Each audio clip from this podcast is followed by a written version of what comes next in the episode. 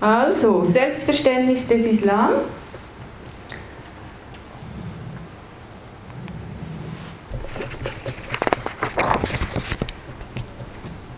Man kann natürlich nicht ein allgemeines Selbstverständnis definieren. Jeder Muslim hat ein eigenes Verständnis von seinem Glauben. Und es wäre auch nicht richtig, wenn ich sage, so sind und so denken Muslime. Das haben wir Christen auch nicht gerne. Wir lassen uns nicht gerne vergleichen mit äh, anderen Glaubensrichtungen, Konfessionen. Wir haben unseres, unser Verständnis und wollen darin ernst genommen werden. Und das sollen wir auch bei Muslimen bedenken. Jeder Muslim bringt seine Geschichte mit, bringt seine äh, Lehre mit, bringt sein, seine Erfahrungen mit und das ist dann ein ganz persönliches, persönlicher Ausdruck. Trotzdem möchte ich versuchen, so überblickmäßig einen Bogen zu spannen, angefangen beim Beginn des Islam mit Mohammed bis zur heutigen Zeit.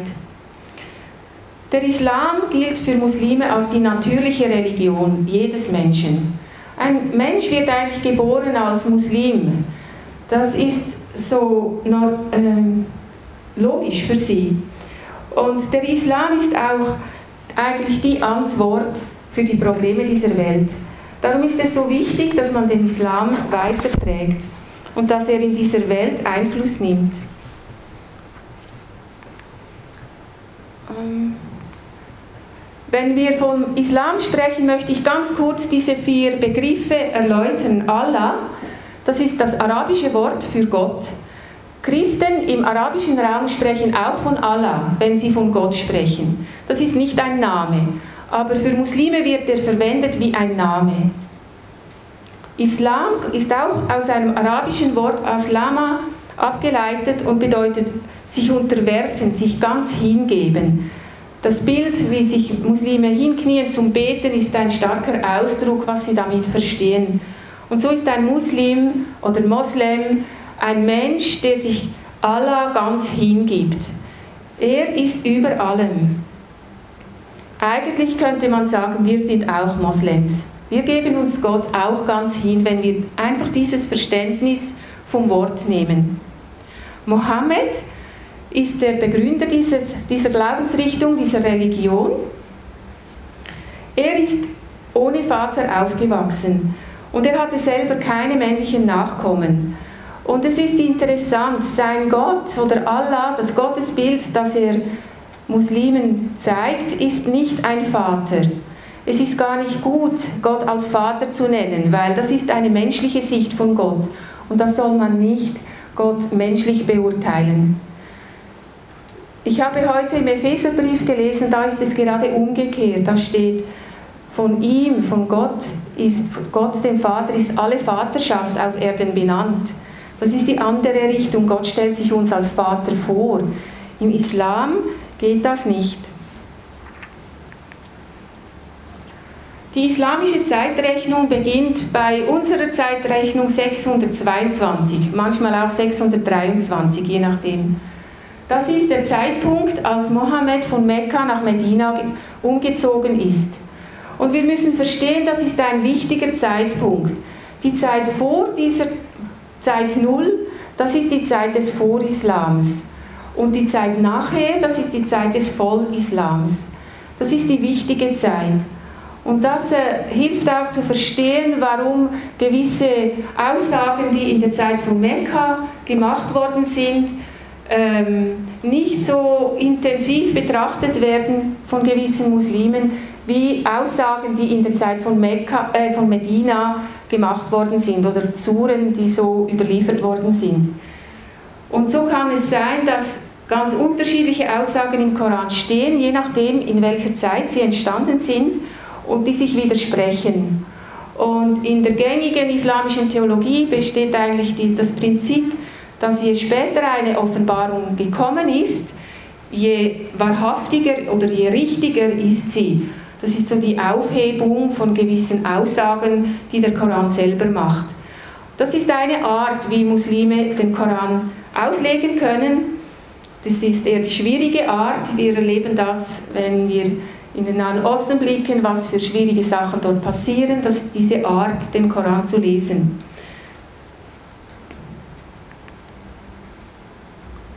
Die Zeit, in der Me äh, Mohammed in Mekka gelebt hatte, war von seiner Geburt, Geburt her 571 und wir müssen verstehen, in Europa war diese Zeit von die ersten Jahrhunderte vom Entstehen, vom Aufstieg des Islams, war geprägt vom Abstieg des Christentums. Das Christentum ist 400 äh, nach Christus zur Staatsreligion geworden, ist immer mehr ja, erstarrt in Formen, in äh, Ablass in Gesetzen und ist nicht so lebendig dahergekommen.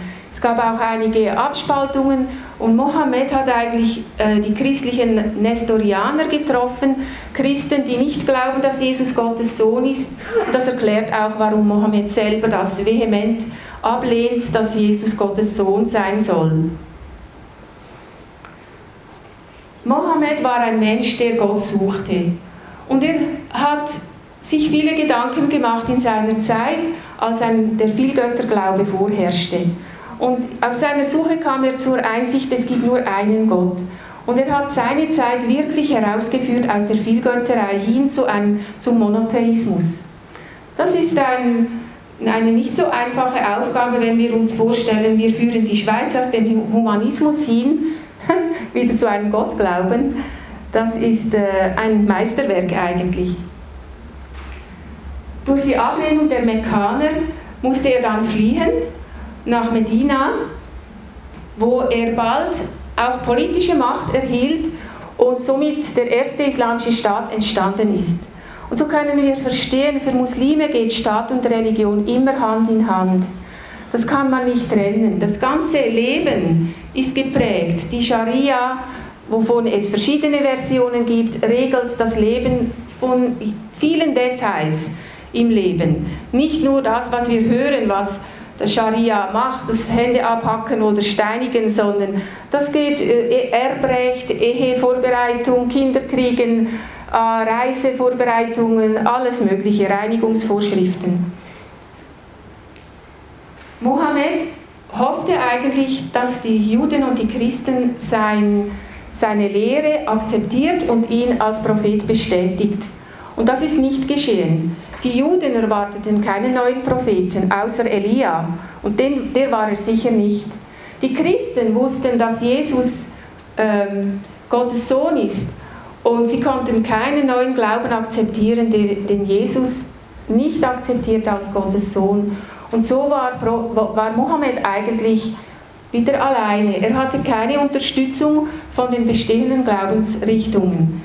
Und da also ich sage es jetzt mit meinen Worten, ich weiß nicht, ob er sich das so überlegt hatte.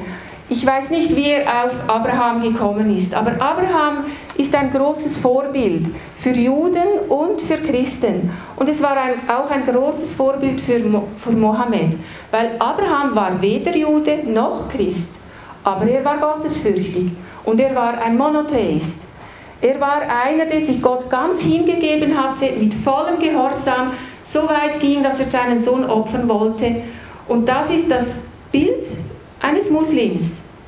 Und so hat eigentlich Mohammed die ganze biblische Überlieferung neu beurteilt anhand von äh, seiner Sicht und hat Abraham für seine Linie abgezweigt und die ganze Geschichte rückislamisiert. Also die Propheten, die wir kennen aus der Bibel, das sind muslimische Propheten. Und der erste ist Adam. Und dann geht es weiter. Es gibt noch tausende weitere Propheten, die ich auch nicht kenne. Ich weiß nicht, ob Muslime die kennen, aber die wichtigsten sind sicher die biblischen Propheten. Und so kann es geschehen, dass eine andere Religion die Bibel zwar nimmt, anerkennt, aber irgendwie anders interpretiert und auch anders wiedergibt. Der Koran besteht etwa 60% aus biblischen Texten, zusammengestückelt, nicht zusammenhängend und zum Teil umformuliert, andere Deutungen, andere Wendungen gegeben. Aber es, darum ist es auch so schwierig. Wir haben viele Ähnlichkeiten, wir haben auch, aber auch viele Unterschiede. Ah, jetzt muss ich noch zurück. Es stellt sich die Frage, was für eine Identität hat denn nun ein Muslim? Ich habe gesagt, er ist ein hingegebener Gottesfürchtiger Wenn man sich auf Abraham zurückberuft, kann man sagen, ja, so wie Abraham, so wie wir uns auch als Gläubige auf Abraham zurückberufen, so berufen sich Muslime dann auf seinen Sohn Ismail zurück. Sie sind nicht unbedingt verwandt, Petris ist aber verwandt von deiner Linie her. Das sind ganz spezielle Linien, aber äh, grundsätzlich verstehen sich Muslime geistlich verwandt mit Ismail.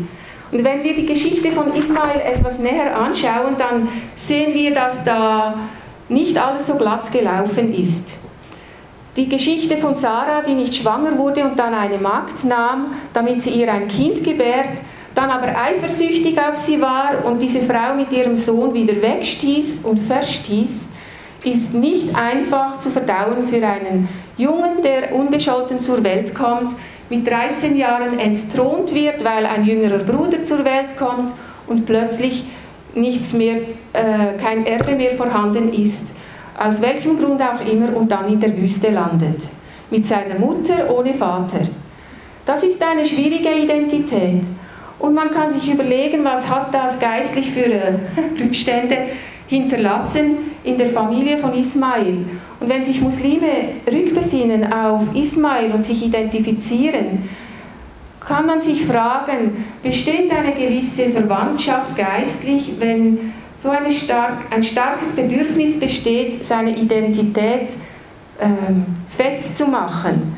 Dass man den Eindruck bekommt, manchmal Muslime brauchen Bestätigung. Sie sind nicht einfach, wir dürfen in der Sohnschaft Gottes ruhen. Und Muslime kennen keinen Vater, sie kennen nicht die Identität eines Königskinds.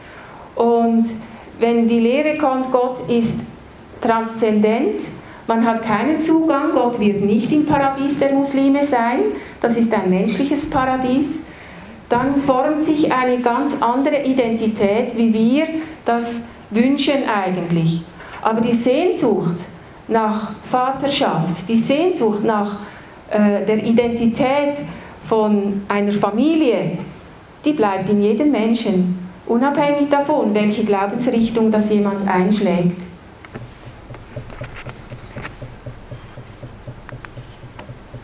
Der Islam hat schnell einen großen Siegeszug gemacht. Wir sehen hier das ist jetzt im 14., 15. Jahrhundert ganz Nordafrika, den vorderasiatischen Raum.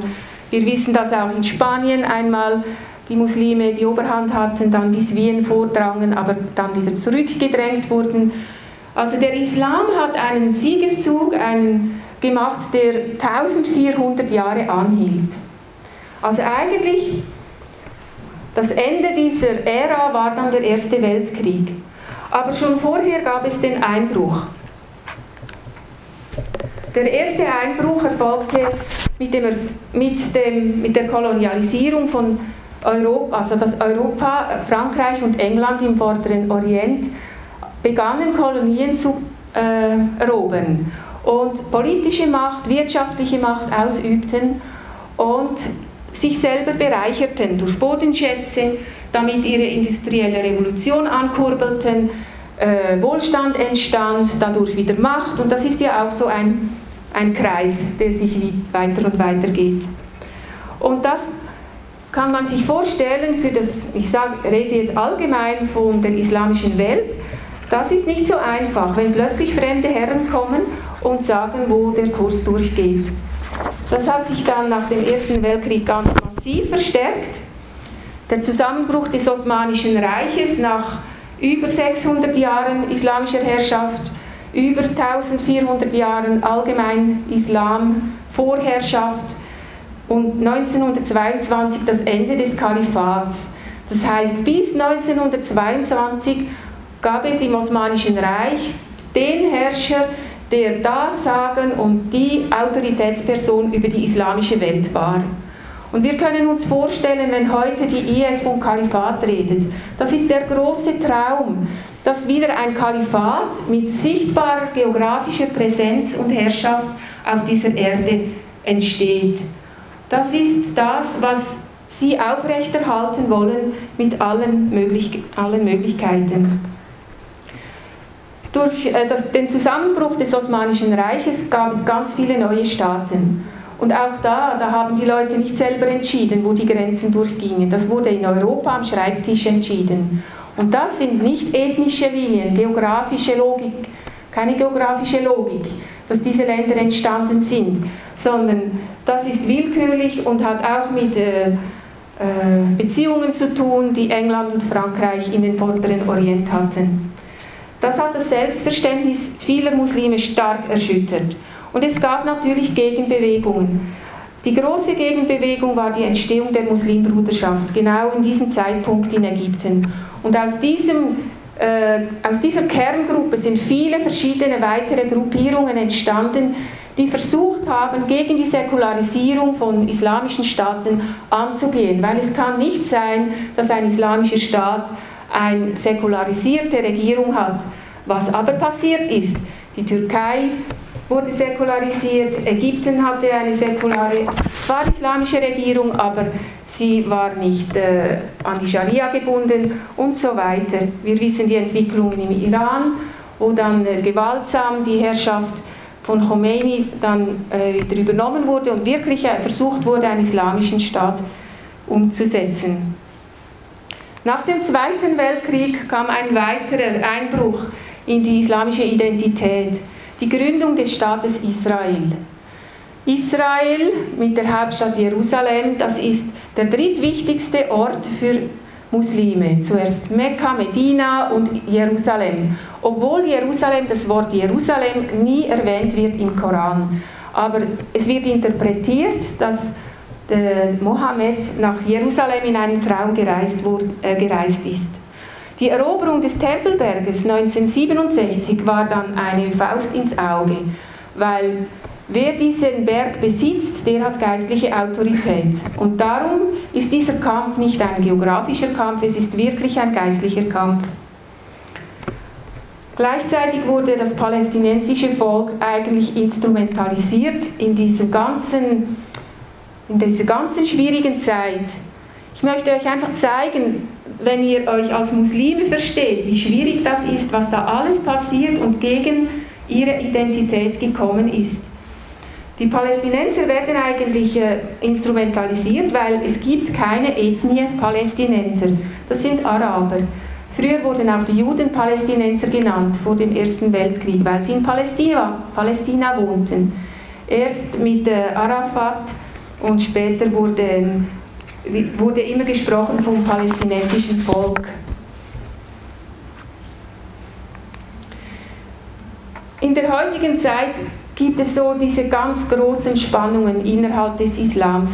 Sicher zwischen Schiiten und Sunniten, die großen Glaubensrichtungen, äh, wo sich ganze Länder auf die eine Seite und auf die andere Seite schlagen, aber auch im Blick auf die verschiedensten äh, Auslegungen innerhalb des Islams. Die extreme Auslegung, so wie es die IS legt, aber auch dann die reformatorischen Auslegungen, die liberale ähm, Liberalismus ähm, suchen oder auch einen Euro-Islam versuchen umzusetzen. Der Wunsch nach einem neuzeitlichen Kalifat ist ein tiefer Wunsch für viele Muslime und auf der anderen Seite ist aber auch eine große Desillusionierung über den Islam, über Muslime. Wie kann das sein, dass unsere Religion so äh, ein schlechtes Gesicht gibt? Und was für Alternativen haben Muslime? Die Alternative, die wir anbieten wollen, ist für sie keine Alternative. Säkularisierung oder Humanismus ist keine Alternative, weil Muslime glauben an Gott, Sie suchen einen Glauben, in dem Gott das Oberhaupt ist. Und in unserer, in unserer Schweiz, wer, wer fragt nach Gott? Die, die politische Correctness verbietet es auch sogar, dass wir über Gott sprechen. Und das ist ganz schwierig zu verstehen, dass äh, wenn Muslime kommen, dass hier das Thema Gott, das ist kein Thema, aber wir sind doch Christen. Das ist etwas schwierig zu verstehen. Unter Jugendlichen gibt es auch eine Richtung, die nennt sich Pop-Islam, wo versucht wird, alles Moderne von der heutigen Zeit in den Islam reinzubringen und trotzdem in aller Gottesfurcht äh, dem Allah nachzufolgen. Es gibt interessante Videos in YouTube, ihr könnt das einmal eingeben. Wenn, genau. Aber eigentlich ist die Alternative ist der Prophet Isa al-Masih, Gottes Sohn, den Erlöser und Retter von dieser Welt. Und wir werden im zweiten Teil dann sehen, wie er sich vorstellt, wie viele Menschen, viele Muslime ihn auch erleben. Auch durch uns soll er erlebbar werden. Und das ist eigentlich das Ziel vom heutigen Abend, dass wir ermutigt sind, Ihnen die Alternative vorzustellen.